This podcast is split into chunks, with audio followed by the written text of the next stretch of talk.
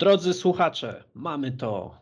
Jest trzecie mistrzostwo z rzędu. To jest czwarte mistrzostwo w ciągu ostatnich pięciu lat. Jest finał Ligi Mistrzów, tak upragniony, tak wywalczony, tak przez długie lata poszukiwany. Jest finał FA Cup. No naprawdę klub z Manchesteru daje z siebie wszystko i jest na dobrej drodze, żeby się zapisać w wielkiej historii tego miasta. Jest się z czego cieszyć, naprawdę. No super, super to wygląda. Paweł, y, klub z Manchesteru, ale nie tej części. No i, no i zrujnowałeś cały dobry nastrój, który próbowałem tutaj wytworzyć, no ale niestety, niestety Daniel ma rację. Mm. Jeszcze 10 lat temu moglibyśmy się cieszyć, tak, że to Manchester United jest w takiej sytuacji, no ale it is what it is, jak to mówi klasyk. E, my również tutaj jesteśmy. Dzień dobry. To jest podcast Adwokaci Diabłów, w których rozmawiamy sobie o sprawach związanych z Manchesterem, ale United, więc nie będziemy się cieszyć z mistrzostwa. Będziemy się cieszyć z tego, że prawie udało się zakwalifikować do Ligi Mistrzów. Dzisiaj w gronie dosyć skromnym, ponieważ jest ze mną Daniel Adamecki. Cześć.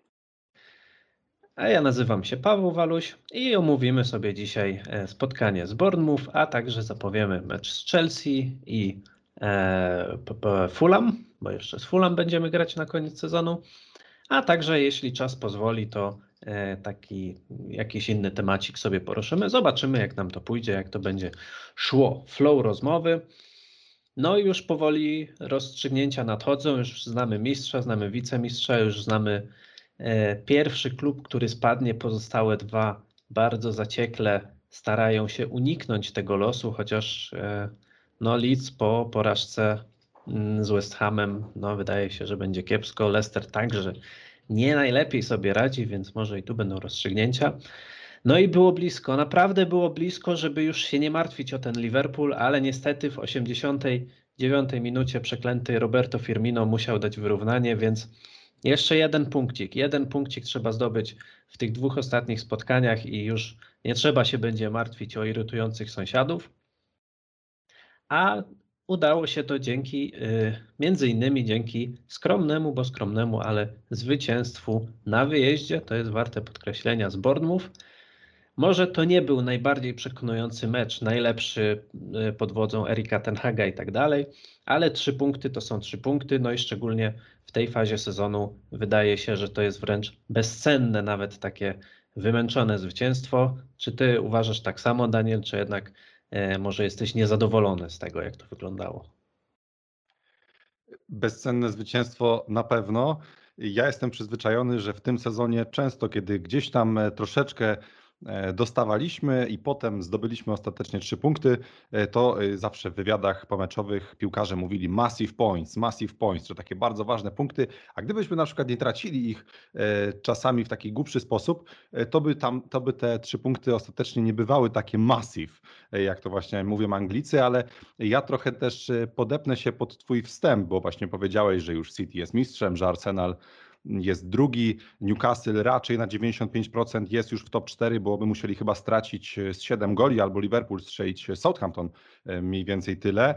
E, no, wiemy o tym, że Southampton ma takie tradycje, żeby tracić dużo goli, ale no raczej to się nie stanie. Raczej to Newcastle już jest w Lidze Mistrzów, a my jak nasz styl gry, czyli nie potrafimy zabić meczu, o tym też mówił Erik Ten Hag w kontekście ostatniego, i nie potrafimy też zabić tego sezonu w kontekście walki o top 4. To znaczy już było kilka okazji, że już wydawało nam się, że to mamy w ręce, a ostatecznie niemalże do ostatniej kolejki będziemy o to walczyć.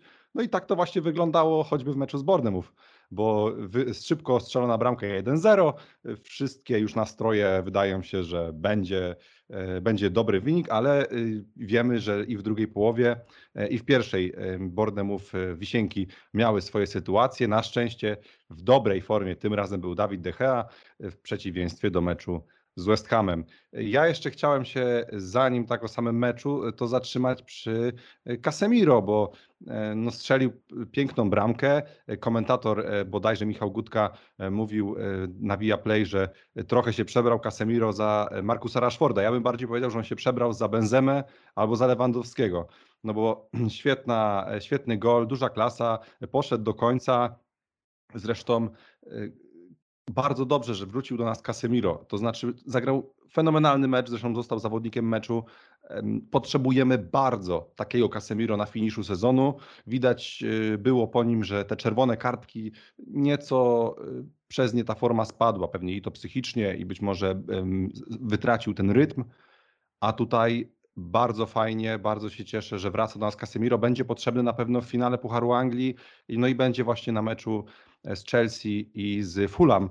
E, w ogóle jeszcze Casemiro strzela on dużo, dużo ważnych goli, e, bo wczoraj na wagę zwycięstwa i być może na wagę top 4. Pamiętamy też bramkę 1 na 1 do 1 z Chelsea w ostatnich minutach po meczu, który gdzieś tam lepiej nam szedł, ale pechowo straciliśmy gola e, po rzucie karnym. Strzelił również dwa gole z Reading w Pucharze Anglii, e, gdzie też długo opierała się ta ekipa z Championship e, Czerwonym Diabłom. I oczywiście jeszcze finał Pucharu Ligi z Newcastle, tam również pierwszą bramkę strzelił Casemiro, czyli lider, nawet może być takim game changerem, tak o nim mówi, mówił, mówiono w ESPN. Tak czy siak cieszy bardzo, potrzebujemy takiego Casemiro i to też a propos tego game changera pokazuje mecz City, Realu City, że ten środek pola ma, ekipa z Madrytu przegrała, a być może właśnie tam brakującym elementem był Casemiro, ale Casemiro już gra dla nas. Także bardzo się cieszę i dlatego tak chciałem podbudować jeszcze bardziej te nastroje, że z takim Casemiro możemy patrzeć pozytywnie na te najbliższe dwa mecze. No, z całym szacunkiem do Brazylijczyka, to był świetny występ oczywiście, ale myślę, że nawet on nie, mógł, nie pomógłby Realowi w tym półfinale, bo no daremny był to dla nich mecz, po prostu wyglądali jakby byli jakimś, nie wiem, Beniaminkiem z Ligi Angielskiej, który przyjechał zmierzyć się z wielkim Manchesterem City i po prostu przyjęli najniższy wymiar kary. Aczkolwiek oczywiście faktycznie Brazylijczykowi należą się brawa. No on w tym polu karnym to, tak jak powiedziałeś, jak rasowy napastnik, jaką on w ogóle przytomność umysłu zachował, tak, że jak sobie wyobrażam w tej sytuacji, nie wiem, Juan Bisake albo kogokolwiek, kto nie jest, a zresztą nawet e, napastników, jakby tam był, nie wiem, Sancho albo Antony, to ja nie sądzę, żeby oni w ten sposób strzelili tą bramkę. Także wielkie brawa za to. E, no i też to, co powiedziałeś, takim drugim bohaterem jest Dawid De Gea, którego ostatnio sobie często krytykowaliśmy i zresztą nawet e, w ostatnim odcinku zadaliśmy pytanie na Spotify, czy Dawid De Gea zasłużył, aby w przyszłym sezonie być bramkarzem numer jeden. No i odpowiedź była raczej na nie. E, Daniel zasugerował, żeby to był numer, numer półtora, to byłeś może ty? Czy to jakiś tak, inny? Tak, tajemniczy nick. Okej, okay, czyli ty zasugerowałeś numer półtora, niech wprowadza nowego bramkarza. E, Marcin Maciechowski napisał, że powinien być ściągnięty nowy bramkarz, który zajmie miejsce w pierwszej jedenastce e, na początek w lidze, a w pucharach nie gra Dechea. Mm, Pikachux napisał tak, ale powinien mieć jakiegoś konkurenta, który mógłby powalczyć o pierwszy skład.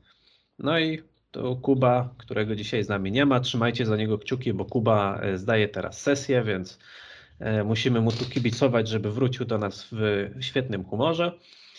E, napisał, że musi być ktoś nowy, także raczej albo ktoś nowy, albo chociaż ktoś do rywalizacji, żeby tego Hiszpana troszkę tutaj nacisnąć. No ale akurat w meczu z Wisienkami pokazał się z dobrej strony. E, no ale jest też na co narzekać, niestety, niestety. I to będzie chyba znowu głównie ofensywa. No, moglibyśmy na Antonego, ale ja już sobie wyrobiłem taki nawyk, że jak myślę o tym, żeby ponarzekać na Antonego, to zawsze mi się przypomina, że w tej drużynie jest jeszcze Jadon Sancho. I w porównaniu, no to Brazylijczyk to jest po prostu gość fenomenalny, bo on przynajmniej napędza te akcje, próbuje, strzela, dośrodkowuje. A Sancho od paru spotkań no to w zasadzie nic nie daje, naprawdę nic i trzeba przyznać, że to jest kolejny jego sezon, który jest do zapomnienia, no bo nawet jeśli on w tych ostatnich dwóch meczach, załóżmy, nie wiem, strzeli ze dwie bramki, no to to raczej nie zmieni tego obrazu. E, no i jestem ciekaw Twojego zdania na temat Anglika, już tak nawet w perspektywie okienka transferowego. Czy Ty myślisz, że on powinien zostać, dostać kolejny sezon, żeby spróbować się w tej drużynie jakoś no nie powiem, że zaaklimatyzować, ale jakoś odnaleźć, czy, czy jednak wydaje Ci się, że to już jest stracona sprawa? No, to jest bardzo ciężkie, bo kibice, jak czytam na różnych polskich e, forach, no to chcą się go pozbyć. To znaczy uważają, że to jest ostatni moment, kiedy on jeszcze coś będzie warty e, i e, będziemy mogli w zamian, w zamian za niego kupić lepszego skrzydłowego. Szczerze mówiąc, bardzo ciężkie pytanie. Ja w ogóle mam tak samo jak ty, czyli gdzieś tam wkurzę się na Antonego, który przegra dribbling, albo zwolni akcję, albo niepotrzebnie zejdzie do lewej nogi zamiast podawać. No, a po drugiej stronie mamy Jadona Sancho, który no w ostatnim meczu e, nie pokazał nic. E, Garnacho, który tam się pokazał w drugiej połowie, chyba po trzech minutach zrobił dwie akcje, gdzie wygrał pojedynek na skrzydle, e, gdzie próbował gdzieś szukać bodajże Weghorsta. Także no, tutaj nie wiem, co jeszcze mamy zrobić temu Sancho, tak? To znaczy e, dostał dużo czasu na, na tą taką e, pracę e, psychiczną nad, nad sobą. No oczywiście, z drugiej strony mamy Markusa Rashforda, który na przykład też nie brylował w ostatnich dwóch sezonach, a teraz przeżywa ten swój renesans. Jednak czy Jadon Sancho mm, jest na tyle silnym zawodnikiem jak Markus Rashford, na tyle mądrym zawodnikiem jak Markus Rashford? Raczej nie i wydaje, w ogóle ja mam takie wrażenie, nie wiem, czy też masz coś takiego, że ten Jadon Sancho jest um, ubogi e, technicznie czasami, jakby nie wiem, jakby on miał jakąś nadwagę, e, jakby e, tego podobnie mam z Antonem Marcialem. Nie wiem, czy to przez to, taki, że on taki ociężały ma... jest, nie? Tak, dokładnie. Właśnie on, on yy, przychodził do nas jako taki super szybki skrzydłowy i niby yy, chcieliśmy gdzieś w nim patrywać. No ja nie wiem, e, ja bym nie sprzedawał takiego zawodnika. No jednak trzeba pamiętać, że swego czasu było to nazwisko na równi gorące, no może nie na równi, ale bardzo gorące, podobnie jak Kylian Mbappé. E, więc jeszcze jeden sezon trzeba mu dać, to na pewno. Jeden kompletny sezon bez wyrwy na Mistrzostwa Świata, bez wyrwy na jego jakieś tam e, ogarnianie sobie życia. No i potem się, bo wiemy, że jeżeli wywalimy Sancho, no to wtedy okej, okay, no Garnacho, tak?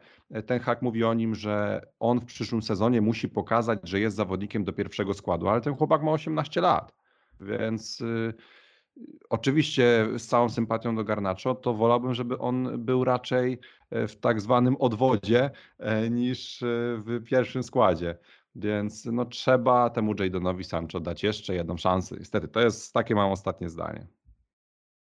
No, chyba zapomniałeś, że jeszcze jest Markus Rashford. To jest taka osoba, która raczej będzie po tej lewej stronie zajmować pierwsze miejsce. E, mi się wydaje, że jednak jakby ktoś chciał go kupić za takie w miarę sensowne pieniądze, to ja bym chyba go sprzedał, bo takie, no, ja bardzo chciałem, naprawdę bardzo chciałem wierzyć w Jadona Sancho. Zresztą, jeśli ktoś pamięta poprzednie odcinki, to kojarzy, że kiedy on wracał, to ja miałem taką ekscytację w sobie, bo te jego pierwsze dwa spotkania nawet nieźle wyglądały. I ja naprawdę chciałem, żeby ten Jadon Sancho odpalił, no bo mieć Jadona Sancho w formie, no to to jest naprawdę coś. To jest mieć jednego z najlepszych skrzydłowych w formie u siebie i e, na pewno Erik ten Hag by tym nie pogardził, no ale nic zupełnie na to nie wskazuje. No, właśnie brakuje mi nawet takich sygnałów, że może być lepiej, i to jest chyba mm, taki główny kłopot, że on dostaje piłkę i ja po prostu wiem, że on ani nikogo nie przedrybluje, ani strzału nie odda. Wiesz, jak ten Antony jest, no to jeszcze chociaż wiem, że on faktycznie może po tych widłach strzelić. Rzadko, bo rzadko, ale to się uda. Czasem kogoś przedrybluje, czasem nawet asystę zanotuje. A Sancho nic, nic nie robi, nic nie pomaga, nic w tej grze jakoś mu nie wychodzi za bardzo. A tutaj jeszcze będzie wracać e, Amad Diallo po bardzo obiecującym mm, wypożyczeniu. E, jest jeszcze Facundo Pelistri, który no, też niby się wydaje, że on w tym składzie raczej nic nie wywalczy, ale podobno ma dostać nowy kontrakt. E, jest wspomniany przez ciebie Alejandro Garnacho. No, z drugiej strony wydaje mi się, że nie będzie za dużo chętnych na to, żeby, żeby za niego płacić e, jakoś dużo po, po takim sezonie, szczególnie mówiąc, i na przykład, żeby pokrywać jego tygodniówkę, no bo na pewno jest niemała. Ale no, jakby była opcja, to, to ja bym na pewno to przemyślał, jakbym był e, włodarzami Manchester United. Także zobaczymy, jak to będzie z Anglikiem.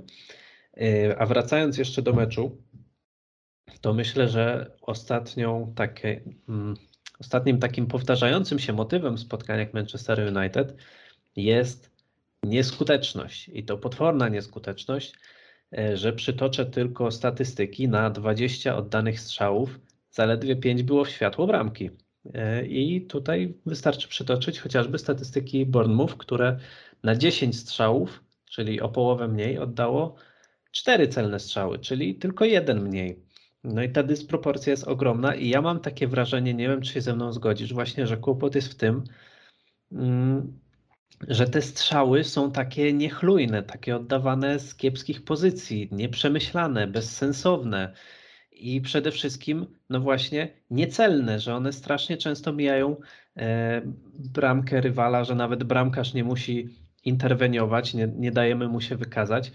No i to jest dosyć spory problem, no bo jednak trochę fachowców z dobrze ułożoną nogą tam w ofensywie jest, ale te ostatnie mecze wydają się zupełnie tego nie pokazywać. No i też wszystkie statystyki wskazują, że jeżeli chodzi o ofensywę, o zdobywanie bramek, no to jest bardzo krucho e, u Czerwonych Diabłów. No tak, no nawet obiegła taka statystyka e, po tym spotkaniu internet, e, e, że Manchester United w Premier League ma najwięcej zwycięstw 1 do 0 w tym sezonie, ale też najwięcej zwycięstw jedną bramką. Wydaje mi się, że to też jest pewien pragmatyzm Erika Tenhaga, tak szukając analogii do Szawiego i jego Barcelony. To znaczy, oni wydaje mi się, że czasami chcieliby podjąć też większe ryzyko, pójść do przodu, ale najważniejszy jest wynik. Jak już strzelam tą bramkę na 1-0 w pierwszej połowie, y, to y, nie wychodzą aż tak, y, bo wynik jest najważniejszy. Najważniejsze są trzy punkty. I tutaj tą analogię staram się jakby gdzieś powiązać te, te dwa kluby, bo no trzeba powiedzieć, że bramek mało tracimy, 17 e, czystych kąt, to wystarczy powiedzieć, gdyby nie jakieś tam porażki e, po 7 do 0 czy 6 do 3 z Manchesterem City, to pewnie bylibyśmy najlepszą defensywą w ogóle. E, więc jeszcze przy tym, jak narzekamy na co chwilę gdzieś tam na Dawida Deche. Natomiast mi tutaj jedna zapadła sytuacja z tego meczu jak w drugiej połowie Bruno biegnie z kontrą i gdzieś po prawo niby ma Antonego, ma gdzieś tam Weghorsta, a ostatecznie decyduje się na po prostu oddanie takiego byle jakiego strzału w trybuny, e, takiego jak to mówił e, Tomasz Hajto, e, uderz, a nie będzie kontry. No to coś takiego było, jakby ten, ten Bruno zresztą, to nie był najlepszy mecz Portugalczyka, trzeba to sobie powiedzieć, E, widać to zmęczenie i po prostu mu się już nie chciało, mam wrażenie, bo oni nawet za bardzo nie wychodzili na te pozycje. I być może, e, być może to jest właśnie związane z tą taką zachowawczą grą. To znaczy, mamy 1 do 0, e, to trzymajmy. Oczywiście daje to nam, kibicom, dużo emocji, ale jeżeli to ostatecznie da top 4, no to nie możemy powiedzieć złego słowa, bo taki był cel na ten sezon i pragmatycznie, cynicznie Erik Ten Hag to po prostu wykonuje. Tak, chociaż no myślę, że jakby mógł Erik Ten Hag, to chętnie e, sprawiłby, żeby jego drużyna strzelała więcej bramek. No też fakt, że e, Antony Martial czy Wout Weghorst nie grzeszą skutecznością na pewno tutaj nie pomaga. No tutaj wraca, wraca też e, temat napastnika i jak ja bym chciał, żeby u nas grał Harry Kane, to byłoby takie idealne połączenie, dlatego że ten Harry Kane schodzi czasami do środka pola i uruchamia w ten sposób ofensywnych zawodników, e, takich jak na przykład Bruno czy Rashford, takie wymianki, e, jakie byśmy widzieli, tak jak on to robi teraz na przykład z Sonem czy Kulusewskim wcześniej to takie wymianki z Rashfordem, ile oni by nawzajem sobie e, tych goli dali, to byłoby niesamowite. No i ile by sam Tottenham, bo to trzeba powiedzieć o całym Tottenhamie, który jest no beznadziejny w tym sezonie, a mimo tego w tym beznadziejnym sezonie e, Harry Kane ładuje 28 goli, jest to jeden z jego najlepszych sezonów e, w ogóle w Premier League. Także nic, tylko śnić o, o Harrym Kane'ie. Tak, właśnie czytałem nawet takie ciekawe pytanie, czy większym osiągnięciem jest to, że Harry Kane w Tottenhamie, w takim Tottenhamie zdobył 28 goli, czy to, że Erling Haaland w Manchesterze City zdobył 38 goli. No i jak się tak człowiek zastanowi, to odpowiedź wcale nie jest taka oczywista, bo No możemy podejrzewać, że gdyby na przykład Harry Kane był w Manchesterze City, a była kiedyś taka opcja grana, to też mógłby tutaj e, się bić o najwyższe rekordy. A i tak to robi, będąc w zupełnie beznadziejnym Tottenhamie, który zjeżdża po prostu niesamowicie nisko. No i ja tak troszkę trzymam kciuki za to, żeby zjechali najniżej jak mogli i żeby to jednak przekonało Anglika, że kurczę, może jednak na koniec kariery jakaś zmiana barw klubowych, żeby tutaj chociaż jakieś trofeum e, do gabloty włożyć, no bo też mam wrażenie, że to byłaby po prostu brakująca część układanki, że jakby e, przy tych zawodnikach z tyłu, z przodu jeszcze biegał Harry Kane, no to naprawdę mogłoby to wyglądać fantastycznie. A The Times jeszcze, jak możecie przeczytać na naszej stronie e, manutd.pl, podaje, że Manchester United obserwuje także Rasmusa Hojlunda, czyli e, napastnika duńskiego grającego w Atalancie oczywiście, który e, no, przede wszystkim e, wynikami w reprezentacji chyba przyciągnął uwagę i to też jest ciekawa opcja, mogłoby się to zakręcić wokół 40 milionów, więc nie aż tak dużo jak w przypadku chociażby Keina czy Wiktora Osimena, o których mówi się najczęściej. E, czy chcesz jeszcze coś powiedzieć na temat meczu z Bornów? Chyba się już wystrzelałem. No jedynie jeszcze zanim przejdziemy do zapowiedzi, e, to tak chciałem tu na początku o tym wspomnieć, ale po prostu e, o tym Liverpoolu. To znaczy, jak gdzieś tam kilka podcastów temu mówiłem, że Liverpool wygra wszystkie mecze do końca i byłem strasznie zaskoczony, że oni tak się wyłożyli na tej Aston Villa u siebie jeszcze, bo jakby ja myślałem jeszcze, jak sędzia doliczył im 10 minut, to mówię, no zaraz Alison znowu strzeli z główki albo coś w tym stylu. Także no Liverpool sobie strasznie pokomplikował tą sytuację i jako fan Manchester United dla mnie będzie to olbrzymią przyjemnością, jeżeli The Reds skończą poza top 4, jeżeli będą musieli męczyć się w te smutne czwartki w Lidze Europy, będą musieli jeździć gdzieś tam na Kaukaz czy, czy do Grecji no, od sezonu 15-16 e, grali w tej Lidze Mistrzów, więc no, trzeba tutaj powiedzieć, że będzie to też dla fana Manchester United, jeżeli uda się to top 4 i jeszcze tam jakieś małe trofeum i, to i ten Liverpool wyrzucić z tej czwórki, to będzie wyjątkowa sprawa. Tak jest, zgadzam się jak najbardziej. E, taki dodatkowy smaczek, który chętnie przyjmiemy. A ja zanim y, przejdziemy sobie do zapowiedzi, chciałem Wam podziękować, drodzy słuchacze, ponieważ y, dobiliśmy 500 subów, a nawet do 525, więc już jest 1 czwarta do 600.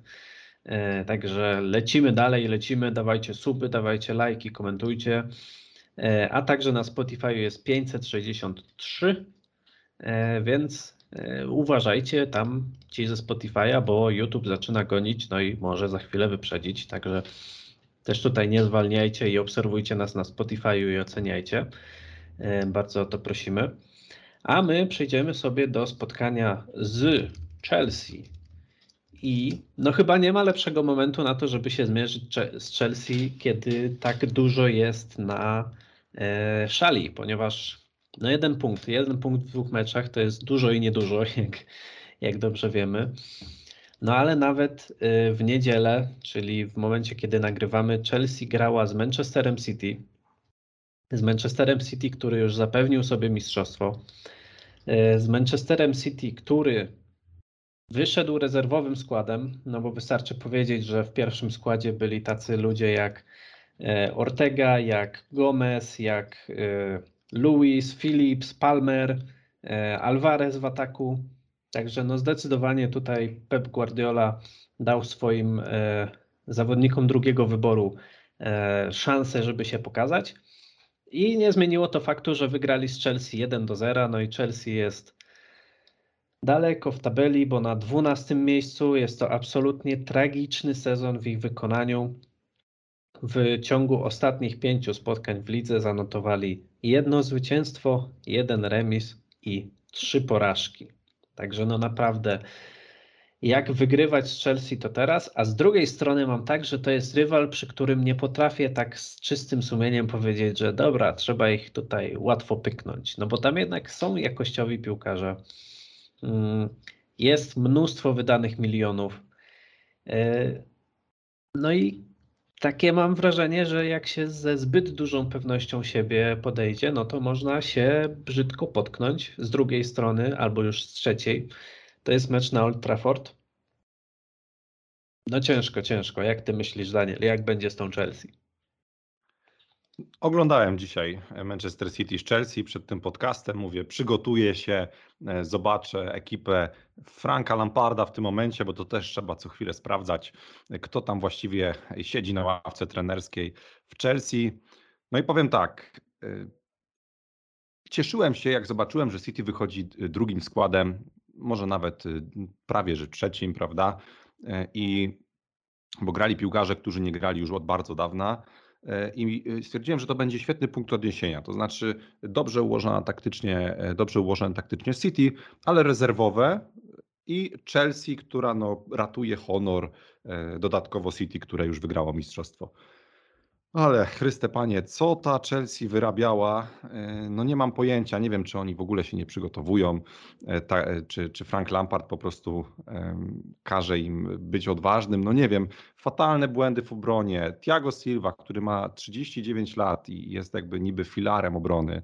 No nie, to, to nie będzie działać. Nawet jeżeli on będzie wspierany przez Fofanę czy choćby Czalobacha, no to to nie będzie działać. Tam trzeba poukładać to wszystko od zera e, i oni byli tak zrezygnowani, gdzieś były przebłyski oczywiście indywidualne, ale byli tak zrezygnowani na tym Etihad, e, że momentami było mi ich szkoda.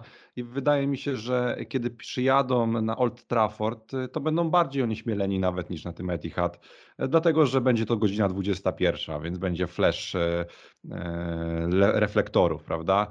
E, no i oczywiście też e, sama atmosfera e, tam już w City piknikowa, a u nas będziemy walczyć. Zresztą na konferencji prasowej po meczu z Bornemów mówił o tym ten hak, że mam nadzieję, że kibice wiedzą, że trzeba zrobić atmosferę przed meczem z Chelsea, żeby przypieczętować top 4. Także choćbym bardzo chciał tutaj gdzieś się krygować, to no nie, po prostu nie. E, dodatkowo spojrzałem sobie na SofaScore w statystyki, kiedy myśmy ostatni raz przegrali u siebie w Premier League z Chelsea. No i nie uwierzysz, nie uwierzysz, jak ci powiem, to był rok 2013. Wówczas ekipa Sir Alexa Fergusona e, w mistrzowskim sezonie przegrała 1 do 0 po golu Juana Maty. Także mm, no zamierzchłe to czasy. E, a ostatnie pięć meczów takiej już bliższej historii to są remisy albo 1-1, albo 0-0. Wiemy, że nawet jakby był remis, nie wiem, 5 do 5, to i tak mamy Ligę Mistrzów, także e, dodatkowo ta seria bez porażki na e, Old Trafford, o której wspominałem. No wszystkie znaki na niebie i ziemi mówią, że jak nie teraz, to kiedy? E, dodatkowo trzeba powiedzieć, że idziemy, e, jeżeli wygramy ostatnie dwa mecze, to możemy nawet pójść na rekord punktowy, e, który będzie to 75 punktów po raz pierwszy od sezonu Jose Mourinho. Wówczas w tym wicemistrzowskim sezonie zdobył 81 punktów. No ludzie, no przyjeżdża przyjedzie do nas Chelsea, która jest bez trenera, jest zrezygnowana, nie mają w ogóle, o nic nie grają, a dodatkowo e, ich zawodnicy e, nie mają nawet doświadczenia w Premier League, e, więc no, nie, no wielu z nich, prawda? Także jestem spokojny i chyba będzie, kurczę, chyba będzie to Liga Mistrzów, a jeszcze, jeszcze kilka tygodni temu niestety mówiłem, że nie będzie, także cieszę się. No tak, jest dokładnie tak jak mówisz i ja się cieszę z tego, w sensie cieszę mnie, że ten projekt Chelsea nie wypalił, ponieważ to jest dla mnie taka świadomość, że jednak piłka nożna jeszcze jest chociaż trochę normalna i że nie możesz sobie być takim e, Toddem Baileym, który wyda 700 e, milionów w trakcie jednego sezonu, kupi 50 nowych zawodników, wymieni sobie dwóch trenerów i to wszystko będzie świetnie działać. I to jest dobra wiadomość. E, także no, też mi się wydaje, jeszcze jak powiedziałeś, mi się Chelsea kojarzyła z tym, że my mieliśmy długą serię, kiedy nie mogliśmy wygrać na Stamford Bridge i faktycznie kojarzą mi się ostatnie mecze z Chelsea jako takie dosyć nieciekawe, raczej remisy 0-0-1-1, e, ewentualnie jakaś tam jedna bramka w którąś stronę, no ale z tą serią na Old Trafford to mnie zaskoczyłeś. No ale to tym bardziej jestem zdania, że po prostu trzeba ten mecz e, wygrać, no albo przynajmniej zremisować i już na koniec sezonu niczym się nie martwić, myśleć tylko o tym, e, jak tutaj wygrać z tym Manchesterem City w finale FA Cup, bo myślę, że to też jest no, pytanie, które zadaje sobie e, Erik Ten Hag.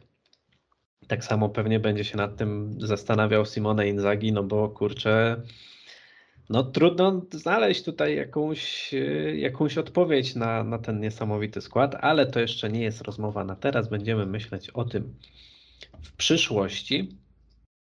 A my opowiemy sobie jeszcze o tym, że na zakończenie sezonu w niedzielę przyszłą o 17.30 w ostatniej kolejce zagramy z Fulham, czyli taka londyńska końcówka sezonu nam się szykuje. No i Fulham w tym sezonie, no to to były historie. Trzeba przyznać, że spotkania z ekipą z Craven Cottage e, naprawdę przynosiły nam dużo emocji. Mm, pierwszy mecz wygrany na wyjeździe 2 do 1, to pamiętam przed przerwą reprezentacyjną, kiedy w ostatnich minutach zwycięstwo e, niesamowitym rajdem zapewnił Alejandro Garnacho i wtedy chyba tak na dobre się przedstawił e, nie tylko kibicom Manchester United, ale w ogóle całej lidze, a może nawet całemu światu. Mm, troszkę się o nim głośno zrobiło. No a później jeszcze ten mecz e, właśnie w FA Cup, kiedy wszystko wskazywało na to, że Czerwone Diabły po prostu odpadną, bo bardzo źle wyglądali na tle e, swojego rywala, czyli właśnie Fulham. No ale wtedy Aleksander Mitrowicz postanowił e, praktycznie pobić sędziego, a przynajmniej tak wyglądał, jakby miał taki zamiar. Później były jeszcze kolejne, tam chyba trzy czerwone kartki, jeśli dobrze pamiętam, ostatecznie były. No i w tym jedna dla trenera, e, dla, dla szkoleniowca Marco Silwy. No i ostatecznie dzięki temu, że e, Fulham samo sobie związało ręce i nogi, no to Manchester United zdołał wygrać, no i zresztą ostatecznie dotrzeć do finału tych rozgrywek. Także mogą sobie pluć w, blod, pluć w brodę. No ale na pewno nie będzie to łatwy mecz. Mm. I tak jeszcze sobie chcę sprawdzić w tabeli. Czy Fulham jeszcze może coś wywalczyć w tym sezonie? Oni mają dziesiąte miejsce. E, no nie, oni już o puchary grać nie będą, bo nawet jakby wygrali, to będą mieć 55 punktów, to nawet Brentfordu nie wyprzedzą. Czyli to jest de facto z jednej strony kolejny zespół, który gra o nic, z drugiej strony e, no bardzo groźne w tym sezonie Fulham, o czym dwukrotnie przekonał się Manchester United. Także znowu oddaję Ci głos. E, jak myślisz, jak będzie wyglądał ten koniec sezonu dla podopiecznych Erika Tenhaga? Tak, ten ostatni mecz ligowy z Fulham to oprócz e, gola Garnacho, to jeszcze chwilę później Cristiano Ronaldo opublikował e, ten słynny wywiad. Natomiast i to troszeczkę przyćmiło właśnie Argentyńczyka wówczas, ale tak, zrobiło się wtedy bardzo głośno. E, natomiast no, może to być męczarnia. To znaczy, jeżeli my przegramy jakimś cudem z Chelsea, no to może być męczarnia, dlatego że Mitrowicz na pewno zmotywuje swoich kolegów, żeby jakoś wygrać z Manchesterem United właśnie po tym, co stało się w Pucharze, ale wiemy, że tamtejszy czas e, to był taki gorszy okres Manchester United więc no, nie ma co też tak analizować, wiemy, że gramy, wiemy o co gramy, także no, no, trudno tutaj teraz jakby mm, przepowiadać przyszłość, bo nie wiemy co się stanie z Chelsea w czwartek, no ale jeżeli, mówię, jakimś cudem przegramy z Chelsea, to będziemy drżeć, no to wtedy będzie horror do ostatniej minuty, mm, no i zobaczymy, no.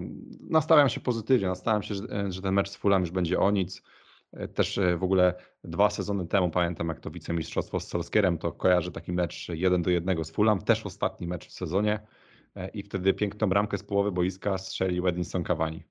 Tak jest, tak było i zobaczymy jak będzie tym razem, czy to znowu będzie jakaś ciekawa historia. No Liverpool niestety gra swój ostatni mecz, o tym zresztą już powiedziałeś, z Southampton, więc raczej trudno liczyć na to, że tutaj akurat pogubią punkty. E, no właśnie, no też czytałem ciekawą opinię na temat tego, że e, jeżeli Manchester United no, w tych dwóch ostatnich kolejkach nie zdobędzie jednego punktu, no to znaczy, że nie zasłużył na tą Ligę Mistrzów po prostu i to jest w sumie dobre podsumowanie. Ale też cieszy mnie to, że w tych dwóch ostatnich meczach udało się tak mm, może wyciągnąć te zwycięstwa, no bo tak jak powiedzieliśmy, i w starciu z Wolverhampton, i w meczu z Bournemouth, no to nie była przekonująca gra. Dużo tam było takiej niedokładności, może zmęczenia, może takiego zmęczenia bardziej nawet psychicznego już tym sezonem. I nie wszystko układało się tak, jak powinno, ale, ale udało się te dwa ważne zwycięstwa wyciągnąć, które no już naprawdę są kamieniami milowymi w walce o, o Ligę Mistrzów. No i mam nadzieję, że skoro już do tego momentu doszliśmy, to fajnie by było klepnąć to już z Chelsea, mieć tą ostatnią kolejkę na takim troszkę już luzie i bardziej się skupić na tym finale Pucharu Anglii, no bo skoro już tam jesteśmy, to no to warto o ten puchar powalczyć, ponieważ jak mawia klasyk, dlaczego nie? Także mamy oczywiście na to nadzieję. No i już e, będziemy sobie e, podsumowywać sezon potem. Też możemy Wam zapowiedzieć, że, że zarówno na mecz z City prawdopodobnie, to jest znak zapytania, ale prawdopodobnie uda nam się przygotować coś przed meczem, żebyście mieli taką może zapowiedź, jak było E, i w, przed meczem z Barceloną oraz przed spotkaniem z Newcastle w finale Carabao Cup. No i oczywiście będzie takie e, większe podsumowanie sezonu, to znaczy za tydzień będzie podsumowanie tych dwóch kolejek i pewnie też sezonu. Chociaż mnie akurat wtedy nie będzie, to mogę zapowiedzieć od razu, ponieważ będę na e, komunii swojego chrześniaka, ale zastąpi mnie Kuba, który wtedy będzie pełen sił i wigoru. E, no i też zrobimy sobie takie e, osobne przygotowanie, e, nie przygotowanie, tylko podsumowanie, w którym już mm, opowiemy sobie i o tym, jak ten sezon wyglądał i czego spodziewamy się po przyszłym zapewne. No i to będzie też koniec naszych podcastów w tym sezonie. Już będziemy sobie robili zasłużoną przerwę, tak jak piłkarze, chociaż to oczywiście nie oznacza, że nie będzie żadnych formatów na naszym kanale. O to się nie martwcie, bo prawdopodobnie coś innego się pojawi. E, więc w zasadzie to jest. No nie, nie przedostatni, bo jeszcze będą inne, także ostatni będzie po finale. No ale zbliżamy się powoli do końca. E, no i cieszymy się, że zbliżamy się w miarę dobrych humorach, chociaż był już taki moment, kiedy troszkę nam drżały głosy i ręce, zastanawiając się, czy uda się faktycznie tą czołową czwórkę wywalczyć. E, no to co, Daniel? To pobawimy się w obstawianie. E, jak myślisz, jak się zakończy mecz z Chelsea? No, super. 1-0 y, dla Manchester United. Dobra, ja myślę, że będzie 0 do 0. Jakoś taką mam czutkę, że te mecze zawsze tak wyglądają. A teraz Fulham. Fulham zakładając, że wygramy 1-0, E, to przegramy 0 do 1 z Fulham. A ja obstawiam 2 do 1 dla Manchester United. Także podzieliliśmy się tutaj. E, zobaczymy, który z nas będzie miał rację. Ale tak zapowiedzieliśmy te mecze. Powiem Ci, że gdybyśmy pracowali dla Viaplay czy nie wiem, Kanał Plus, to moglibyśmy nieźle dostać po uszach, bo Manchester United zakładamy, że tutaj będzie no, siermięga. No, ale słuchaj, z drugiej strony, no, jesteśmy realistami, tak? Nie będziemy tutaj e, okłamywać naszych słuchaczy, zwłaszcza, że nasi słuchacze też sami oglądają te mecze i, i wiedzą, jak to wygląda po prostu. Nie wiadomo, czy będzie Marcus Rashford, nie wiadomo, czy ktoś z ofensywy się obudzi, żeby strzelić na przykład więcej niż jedną bramkę, czy zaczną strzelać e, w ogóle w światło bramki. E, no a to, że Chelsea gra teraz słabo, no to też mi się tak wydaje, że nie ma tutaj kogo oszukiwać, bo, bo wszyscy wiedzą jak jest, także no słuchajcie, jesteśmy z wami szczerzy, tak? E, no może w Viaplay by się to nie podobało, ale na, nie wiem czy na szczęście, ale na razie przynajmniej nie pracujemy w Viaplay, więc e, możemy sobie na to pozwolić. E, I co? Mamy 40 minutek na liczniku, więc możemy sobie poruszyć e, jeszcze jeden temat, który został tutaj lekko już zahaczony przeze mnie, zdaje się. Mianowicie Fabrizio Romano podał dzisiaj taką informację, że Amad Diallo jest naprawdę, jak to powiedzieć, że bardzo chce pokazać się w Manchesterze, że chce wrócić po tym udanym y, wypożyczeniu z Sunderlandu, gdzie no nie udało się wywalczyć co prawda awansu do Premier League, ale i tak osiągnęli świetny wynik, ponieważ przystąpili do tego sezonu Championship jako Beniaminkowie, więc tutaj fakt, że w barażach walczyli o awans do Premier League no, żadnym wstydem nie jest z ich strony. I, no i trzeba powiedzieć, że Amat był jednym z głównych aktorów, strzelił nawet jedną bramkę w tym e, pierwszym meczu e, barażowym. I ogólnie bardzo, z bardzo dobrej strony się pokazał na tym wypożyczeniu, co mnie osobiście cieszy, bo ja mówiłem, że ja w tym chłopaku coś widzę, tylko jeszcze nie wiem, czy to coś się przekształci e, w na tyle wysokie umiejętności, żeby on mógł to pokazać w Manchester United. No ale wydaje się, że po takim wypożyczeniu jest szansa. A poza tym e, Fabrizio Romano podał również, że klub, e, czyli Manchester United oczywiście, chce zaproponować nowy kontrakt Facundo Pellistriemu do 2028 roku. E, co każe nam zadać pytanie, co wie Erik Ten Hag, czego my nie wiemy, no bo kiedy Urugwajczyk pojawiał się na boisku, co nie działo się zbyt często, to potrafił się pokazać z dobrej strony, czasem trochę szarpnął, czasem dał trochę energii, ale generalnie nie było to coś, co porównalibyśmy chociażby do e, wspominanego tutaj Alejandro Garnacho, gdzie wydaje się, że Argentyńczyk, no zresztą holenderski menedżer sam mówi, że on już jest powoli gotowy do walki o pierwszy skład, a wydaje się, że Pelistri w żadnym wypadku e, nie prezentuje takich umiejętności i jak był na wypożyczeniu w Deportivo Alaves, to też nic nie wskazywało na to, żeby on się miał kiedykolwiek przebić do takiego klubu jak Manchester United, więc Daniel, jestem ciekawy Twojej opinii. Po pierwsze, czy wydaje Ci się, że w przyszłym sezonie e, Amat będzie walczył o pierwsze miejsce w Manchester United, czy na przykład wolałbyś kolejne wypożyczenie, czy jeszcze inaczej na to patrzysz? I jak Ci się wydaje, Skąd ten pomysł z przedłużeniem e, umowy Facundo Pelistriego? Co się za tym kryje? Widzę miejsce dla Amada Diallo, to na pewno w Manchester United, e, bo wydaliśmy za niego 21 milionów euro, przypominam. E, dodatkowo, no skoro na przykład teraz przez cały sezon trzymaliśmy Antonego Elangę w Manchester United, no to tym bardziej na to miejsce zasługuje Amad Diallo, bo ja pamiętam, że kiedy go sprowadzał Solskier i on wchodził, czy to w Lidze Europy, e, czy chyba nawet e, może miał epizod w lidze, już nie pamiętam, ale na pewno pamiętam go w Lidze Europy z Milanem i on wtedy strzelił nawet bramkę. Także e, nie pękał. Jak wchodził, to ten chłopak po prostu nie pękał i mi się to bardzo w nim podobało. Do tego podobała mi się jego waleczność i tylko trzeba pamiętać o jednej rzeczy. Championship to nie jest Premier League. To znaczy e, wiemy, że na przykład e, wychowanek e, James Garner, wychowanek Manchester United brylował w poprzednim sezonie w Championship, a w Premier League no, przypatrzył mu się Erik Ten Hag w okresie przygotowawczym i powiedział, no ten chłopak się nie nadaje. No i wylądował w Evertonie i w Evertonie też nawet do tego pierwszego składu nie zawsze się łapał. Dlatego no, trzeba pamiętać, że no, kiedy mamy mm, Amada Diallo, e, to może on też się spotkać z tą różnicą. Natomiast no, e, dla niego miejsce jak najbardziej się znajdzie, bo tych meczów będzie mnóstwo. Jestem przekonany, że Erik Ten Hag znowu będzie grał na wszystkich frontach bardzo długo.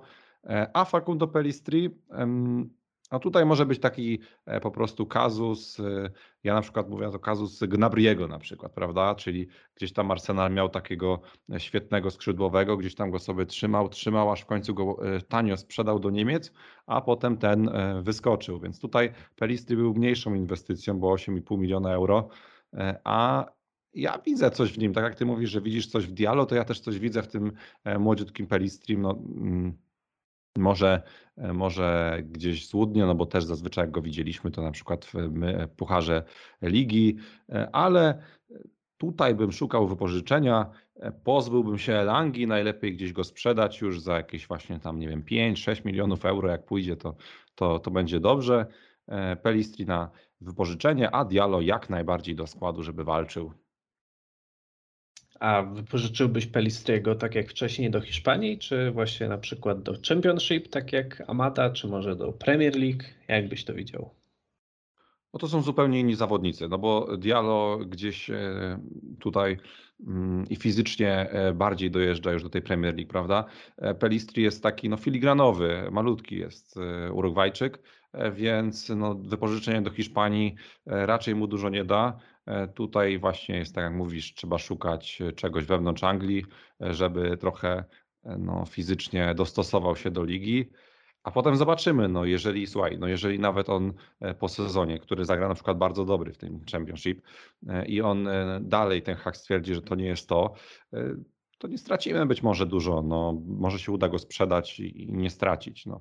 Lepiej z takimi młodymi talentami trzeba uważać, żeby po prostu potem w przyszłości ktoś ci nie powiedział, o chłopie, miałeś takiego zawodnika, jak mówię, jak na przykład ten Gnabry, a ostatecznie go wypuściłeś, prawda? No tak, no mówię, tutaj ewidentnie musi widzieć coś e, Erik ten Hag, czego my nie widzimy. E, może jest na jakiejś takiej, może jest blisko ten Pelistri osiągnięcia takiego poziomu, ale e, no na przykład rywalizacja w Manchester United po prostu nie pozwala mu na tyle okrzepnąć w pierwszym składzie, żeby się rozwijać, no bo wiemy, że nawet jeżeli załóżmy Jadon Sancho nie prezentuje się najlepiej, no to i tak prawdopodobnie jest e, lepszym zawodnikiem na ten moment niż Facundo Pellistri. No a z drugiej strony pamiętamy, że ten chłopak e, chociażby miał pierwsze miejsce w składzie reprezentacji Urugwaju, co też nie jest takie oczywiste i to nawet kiedy grzał ławkę w Manchester United, więc no coś w nim ludzie widzą, ja tego nie no widzę. tylko, nie tylko trzeba, trzeba dodać, że ten Urugwaj to taki jeden z najsłabszych od, od lat. No tak, ale to nadal jest reprezentacja Urugwaju, nie? Nie możemy mu tego odebrać. Ale to jest faktycznie e, dobra uwaga. E, no tak czy inaczej wygląda na to, że, że po prostu coś w nim jest, czego my nie widzimy i z jakiegoś powodu znalazł się w tym miejscu i z jakiegoś powodu Erik ten Hag jeszcze przynajmniej nie chce z niego rezygnować. Mm, zgadzam się z Tobą, że jeśli chodzi o Antonego Elangę, no to tutaj już e, no szkoda marnować czas i nasz, i tego piłkarza, no bo e, to już zupełnie nic nie wskazuje na to, żeby on miał coś osiągnąć. On nawet kiedy grał, to były takie znaki zapytania, że mm, no niby czasem błyśnie, czasem coś tam strzeli, ale e, nie do końca wiadomo, czy to wystarczy. No a ten sezon to już jest w ogóle po prostu e, tak naprawdę zgubiony. Nic Elanga nie zrobił w nim, aby jakkolwiek zbliżyć się do poprawienia swojej sytuacji w tym klubie i nic nie wskazuje na to, aby kiedykolwiek miał szansę kogokolwiek tutaj wygryźć, więc wydaje się, że dla dobra obu stron no, powinien po prostu znaleźć sobie nowego pracodawcę. No a Diallo, ja jestem, tak jak już mówiłem, fanem. E, tak jak wspomniałeś, ten gol z Milanem, on mi też e, zapadł w pamięć. No i wydaje mi się, że może powalczyć. Oczywiście E, nie będzie to łatwe, no bo mm, konkurencja nie jest mała. E, wspomnieć wystarczy chociażby to, że no na skrzydłach jest i Marcus Rashford i Antony, to takie pewnie pierwsze wybory. Później jest ten fenomenalny Garnacho. E, być może, być może Jadon Sancho, tego nie wiemy. No i poza tym, kto wie, czy na przykład ktoś nie zostanie ściągnięty, nie wiadomo, a może ktoś inny się objawi z akademii, albo albo jeszcze coś innego się wydarzy, no bo tak poza tym, no to już chyba nikogo nie możemy wymieniać e, w kontekście tych skrzydeł. No ale to i tak jest spore wyzwanie e, i pytanie, czy e, młody zawodnik z wybrzeża Kości Słoniowej będzie potrafił mu sprostać. No ale to już zobaczymy. A może zostanie wypożyczony do klubu Premier League, no bo to też by była taka taki logiczny krok, żeby go wypożyczyć właśnie do klubu, który już będzie walczył w tej najwyższej klasie rozgrywkowej. No i zobaczymy wtedy, czy e, będzie potrafił się tam przebić, ustabilizować formę, pokazać to, co pokazywał w Sunderlandzie. No i wtedy też już my byśmy więcej wiedzieli, e, czego się po nim spodziewać e, w Manchester United, no bo jak sam zwróciłeś uwagę słusznie, Championship to nie Premier League i ten przeskok zawsze nie jest taki oczywisty, zwłaszcza, że to jest przeskok do klubu, który ma aspiracje, no na razie chociażby e, tylko takie, żeby grać regularnie w Lidze Mistrzów, czyli być w czołowej czwórce. Także no jest różnica tutaj, nie da się ukryć. E, A my tym samym, wydaje mi się, wyczerpaliśmy wszystkie tematy, które chcieliśmy poruszyć na łamach tego podcastu. E, Wydaje mi się, że fajnie udało nam się to wszystko zamknąć. E, Także przypomnę Wam jeszcze raz, jak Wam się podoba, jak lubicie spędzać z nami czas, to koniecznie dajcie nam suba, czy też obserwujcie nas na Spotify'u, czy gdziekolwiek nas słuchacie, to pozostawcie po sobie jakiś ślad, bo to daje nam fajną siłę napędową, motywację i no i też wiemy na przykład, czy robimy coś dobrze, czy, czy niedobrze. Jeżeli nie robimy e, dobrze, to też zwróćcie nam uwagę, powiedzcie, co jest nie tak, a my postaramy się coś z tym zrobić. E, Dajcie znać, czego się spodziewacie, jakie pytanie możemy Wam zadać. Mm, Może o tego napastnika, tak? Jeśli nie, bo o Harego Kane'a i o Wiktor... Albo nie, nie, nie, nie o nich. E, Zapytajmy o Amade Diallo i o Facundo Pelistriego, czyli te tematy, które zostawiliśmy na końcu. Powiedzcie nam, e, czy widzicie w którymś z nich potencjał na to, żeby w przyszłości e, zaistniał w pierwszym składzie Manchester United i jakie powinny być dalsze kroki w stosunku do obu tych młodzieńców. Jesteśmy bardzo ciekawi Waszej opinii. A za dzisiaj już sobie podziękujemy. E, Razem ze mną był Daniel Adamecki. Dzięki, do usłyszenia. Ja nazywam się Paweł Waluś. E, Jak mówiłem, suby, łapki, komentarze, e, serduszka na Spotify'u i wszystkie inne rzeczy, które możecie zrobić, to będzie nam bardzo milutko, jeżeli to zrobicie. Bardzo się cieszymy, że z nami jesteście, że wytrzymujecie z nami do końca sezonu i będziemy mieli dla Was e, jakieś nowe rzeczy, żeby e, też jakoś się za to odpłacić. Także jeszcze raz dziękujemy i e, do usłyszenia następnym razem. E, Będzie z Wami Kuba i omówią sobie zakończenie sezonu, także koniecznie musicie tam razem z nimi być. Dzięki, trzymajcie się i do następnego razu.